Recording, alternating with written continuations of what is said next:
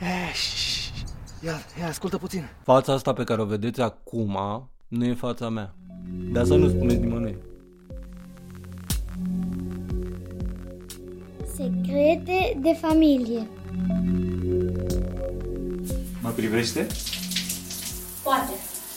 Mă faci curios. N-am putut să vorbesc cu nimeni despre asta. Cinci ani n-am suflat o vorbă.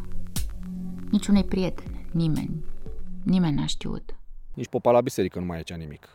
Părea așa că nimeni nu știe nimic de el. Dar uite, na, a venit norul asta mică și a început să-și bage nasul prin uh, fotografii. A dat de certificatul lui de naștere și a început să întrebe. Cine e Paul? Acum nici nu mai știu. A fost de mult. Chris s-a ridicat și a mers la laptop. A oprit muzica. Cineva a întrebat de ce a oprit-o, iar Chris a zis suficient de tare astfel încât și cei care vorbeau să devină atenți. Vreau să vă povestesc ceva. Și mă deranjează? Că nu vorbim, frate. Da. Că au ținut atâta timp marele secret, știi?